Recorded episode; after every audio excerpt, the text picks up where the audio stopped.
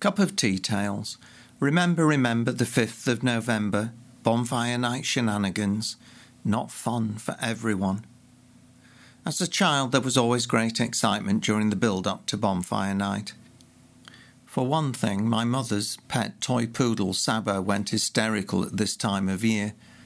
For at least the month before the special night, there would be regular bangs, as probably teenagers set off bangers around the area of Harehills, Oakwood, and Gipton. I'm not sure where the boundaries are. We were living in Gipton Wood Crescent at the time, just behind Gipton Wood. The dog would go mad, and if given the chance, would have run off into the sunset to escape the horrors of it all. I know many dogs suffered and still do.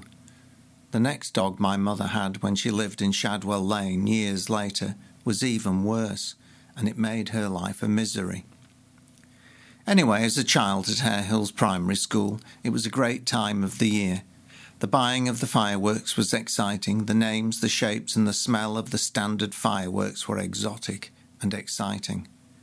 I remember opening the box in front of the lit coal fire at my grandmother's house in Chapel Allerton which clearly would not meet modern health and safety standards, and arranging each one Mount Vesuvius, Spitfire, Roman Candle, Jumping Jacks, traffic lights, bangers, rockets. Each name was full of exciting potential. Catherine wheels were always a bit of a hit and miss, as they often failed to spin. But when they did, they were wonderful.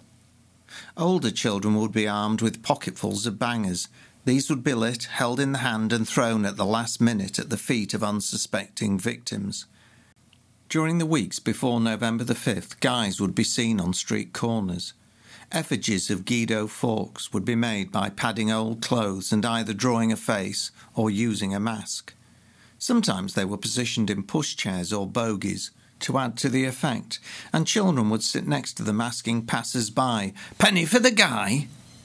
Any proceeds were used to replenish the fireworks supply or for older children to purchase cigarettes.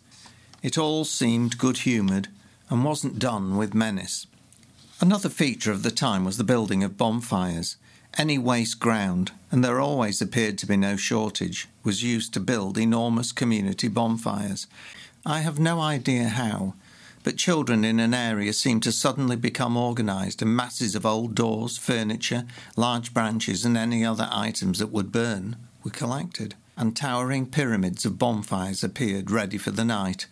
Unscrupulous urchins would plunder other local pyres, and strong rivalry and occasional violence occurred between groups, particularly if someone's gang was thought guilty of plundering another. Rivalry became strong about whose pyre would be the biggest, and guards were posted to prevent looting. Sometimes dens were built into the heart of the piles, and children would act as sentries. I've heard of dreadful accidents where fires were set alight early by rivals, and children were caught inside. We didn't really give safety much of a thought at the time. As youngsters, we were invulnerable, or at least we thought. On the day, large guys would be positioned on the top ready for the official lighting, and families would come out, gather around, and enjoy the spectacle and let off fireworks. When my brothers and I were very little, the bonfires were in the back garden, and we'd put potatoes in the fire to cook, and there was nothing like a bonfire cooked jacket potato. The blackened skins just added to the flavour, and were accompanied by treacle toffee, parkin, gingerbread, cinder toffee, or other delights.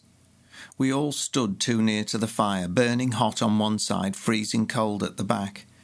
November was always icy cold, and frost and fog were common additions. My dad would light a firework with the rope tapers. As the instructions said, light blue touch paper and stand back. If for some reason they didn't light, you were not supposed to go back to them. My dad would help each of us take a turn to light one, and we all had a packet of sparklers. We would draw patterns in the night with the white hot tips as they sparkled, and nearly managed to put the odd eye out. We loved it.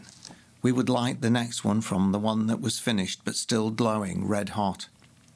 The back garden gave way to organised events, and the first was held at Ladywood Methodist Church. There was a large lawn in front of the old and beautiful church, now sadly demolished.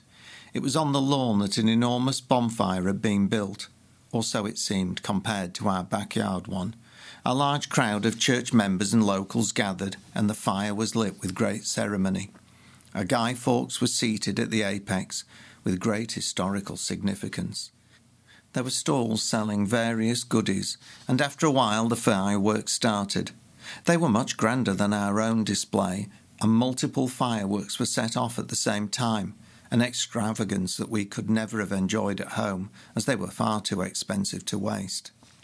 The event was family orientated, and I loved it. For some reason, we stopped attending Ladywood, but then we found an even greater display was held at Roundhay Park near the arena. I would still have been only about seven at the time, and had just started Harehills County Primary, so it would have been about 1960 to 61. The event wasn't the major show it later became, but the groundsmen and park keepers had gathered a great pile of fallen timber from around the park and set up a bonfire opposite Hill 60 on the side where you sledged if there was snow. The first time I remember going, the crowd was large, but nothing outrageous, and the firework display was good, but still quite basic. We'd parked the car along the soldiers' field and walked over the ridge to stand on the terraces of Hill 60 Nothing was organised, and I don't think anything was on sale. I do remember the fire being enormous and the flames danced, reaching high into the sky and casting a warm glow across a large distance of the arena. We went for a number of years, and in time it became more organised. The crowds grew, caravans selling foods to eat popped up, and the firework displays became much more professional and impressive. It was one of those annual events that punctuated a child's year with a smattering of magic, or at least it did for me. Unfortunately, I started to grow up and change, and family events held little interest for me, whereas friends, excitement, and girls suddenly did. I've told of attending youth clubs at St Edmunds and Lidgett Park Methodist churches, and certainly the Methodist Church held an organised bonfire this was not the same family affair that Ladywood had held, as it was mainly youth club members who attended. But there were some families there. Now, teenagers believe that they're immortal, and taking risks is what they do. The bigger the risks, the bigger the kudos, particularly if there's an audience. As a result, fireworks and teenagers are not a good combination. We arrived at the bonfire with pockets bulging with bangers, jumping jacks, and matches.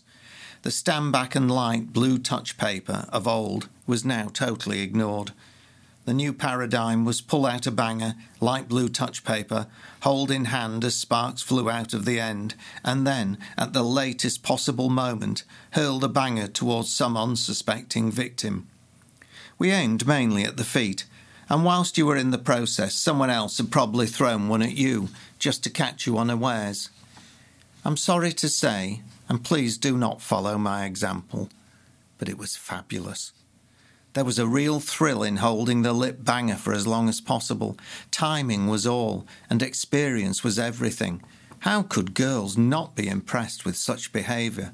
How could the boys not be impressed with the girls who could handle the bangers with equal skill and courage? The bonfire itself held less attraction, and we tended to wander off in a pack to find another fire or gathering where we could liven the evening up. Jumping jacks were equally exciting, and for some reason, when they started banging and jumping, they had an uncanny knack of following you around.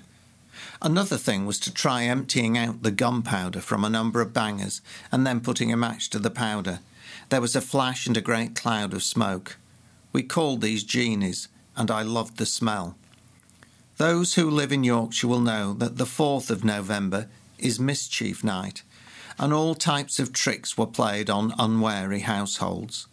Dustbin lids were tied to door handles, and then there would be a knock on the door, and when the occupant opened the door, there would be a crash as the metal dustbin lid was pulled off, crashing to the ground. Door handles could be spread with grease, and occasionally doors would be egged. Unfortunately, Sometimes these pranks got out of hand. One of my friends, who will remain nameless, paired up with another boy and launched an attack at the female hall of residence at the women's hospital behind the Roundhay schools. They crept onto the grounds armed with plastic drain pipe and assorted rockets. They angled the pipes, wedged on bricks, inserted rockets, and launched a missile attack on the building. Goodness only knows what the poor tired nurses trying to get some sleep thought as they had explosions around their windows, as some, at least, of the rockets met their mark. No real damage was done. The building did not set alight, and the arrival of the police marked the end of the onslaught. When my friend related this to me and the rest of the class the next day, we were all very impressed and wished we'd thought of it. The aftermath of bonfire night was very distressing for some families. I was lucky and escaped any damage, and I didn't harm anyone else. But a close friend of one of my friends was badly maimed by fireworks catching alight in his pocket. I was told he begged for someone to put the fire out, but unfortunately, chemical fires are not easily extinguished. St James's Hospital at Harehills was always busy with burns, fingers lost, eyes damaged, and even deaths. The pleasure of the many was paid by the suffering of the few. Here in Western Australia, fireworks are banned, apart from in organised events.